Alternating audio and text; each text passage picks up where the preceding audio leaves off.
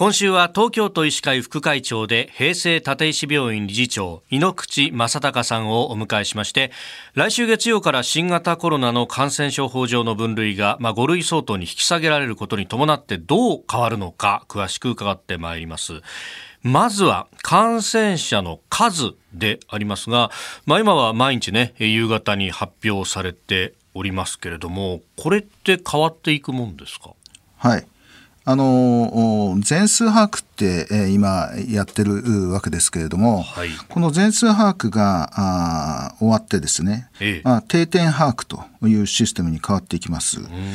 全数把握はあの遅れてる遅れてるって言われてたあの DX 問題。それを、はい、一生懸命あの頑張ってですね国があのハーシスっていうシステムを作って、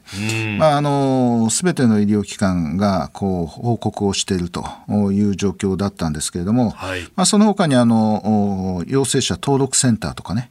そういうものを合わせながらあ、まあ、一日一日全数を本当に把握しようと努力してきてたわけですけれども、はい、今後はあのそういう全数把握ではなくなってまあ、あの都内でいうとですね、あのインフルエンザの定点っていうのがあるんですけれども、そのインフルエンザの定点は、あまあ、小児科定点が264箇所、それから内科定点が155箇所で、まあ、あの419箇所あるんですが、この定点を元にしながらですね、あの数を調べていくと、まあ、この数の集計も1週間ごとにということになりますので、はい、今の毎日全数分かるというのと比べるとかなり違った状況になっていくと思います。うん。で、まあ、ここで患者さんが何人出たから東京全体としてはこのぐらいだろうみたいなことになってるそうです。今まで全数把握をしてて、はい、それそれぞれ定点も報告をしてるわけですからこれまで定点がどれぐらいの報報告をしていると、その何倍ぐらいこう全数としているんだとか、そういうものをこうあぶり出してですね、あの定点把握でもこうだと、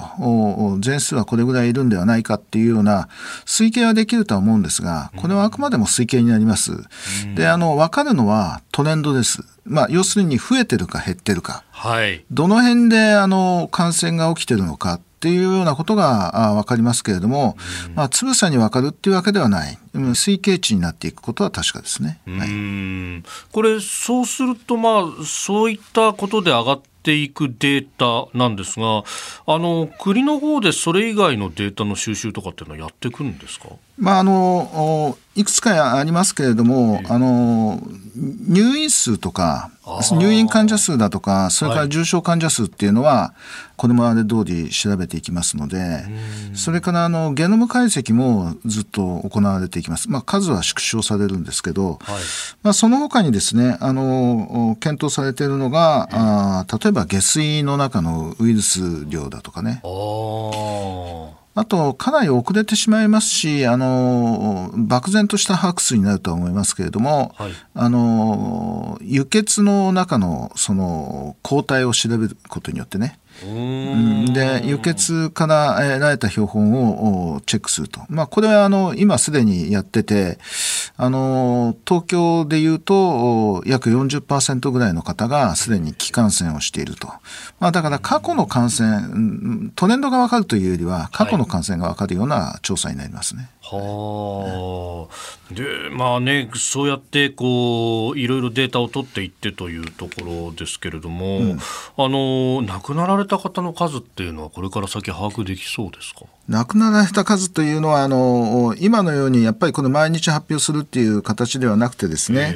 あの医療機関があそのまあ、死亡診断書みたいな形で報告するものを使ってですね、えーと、統計していきます、まあ、結果としてあの分かってくるのは2か月後とか、はい、死因別になってくるとその5か月後っていう話になってくる。えー、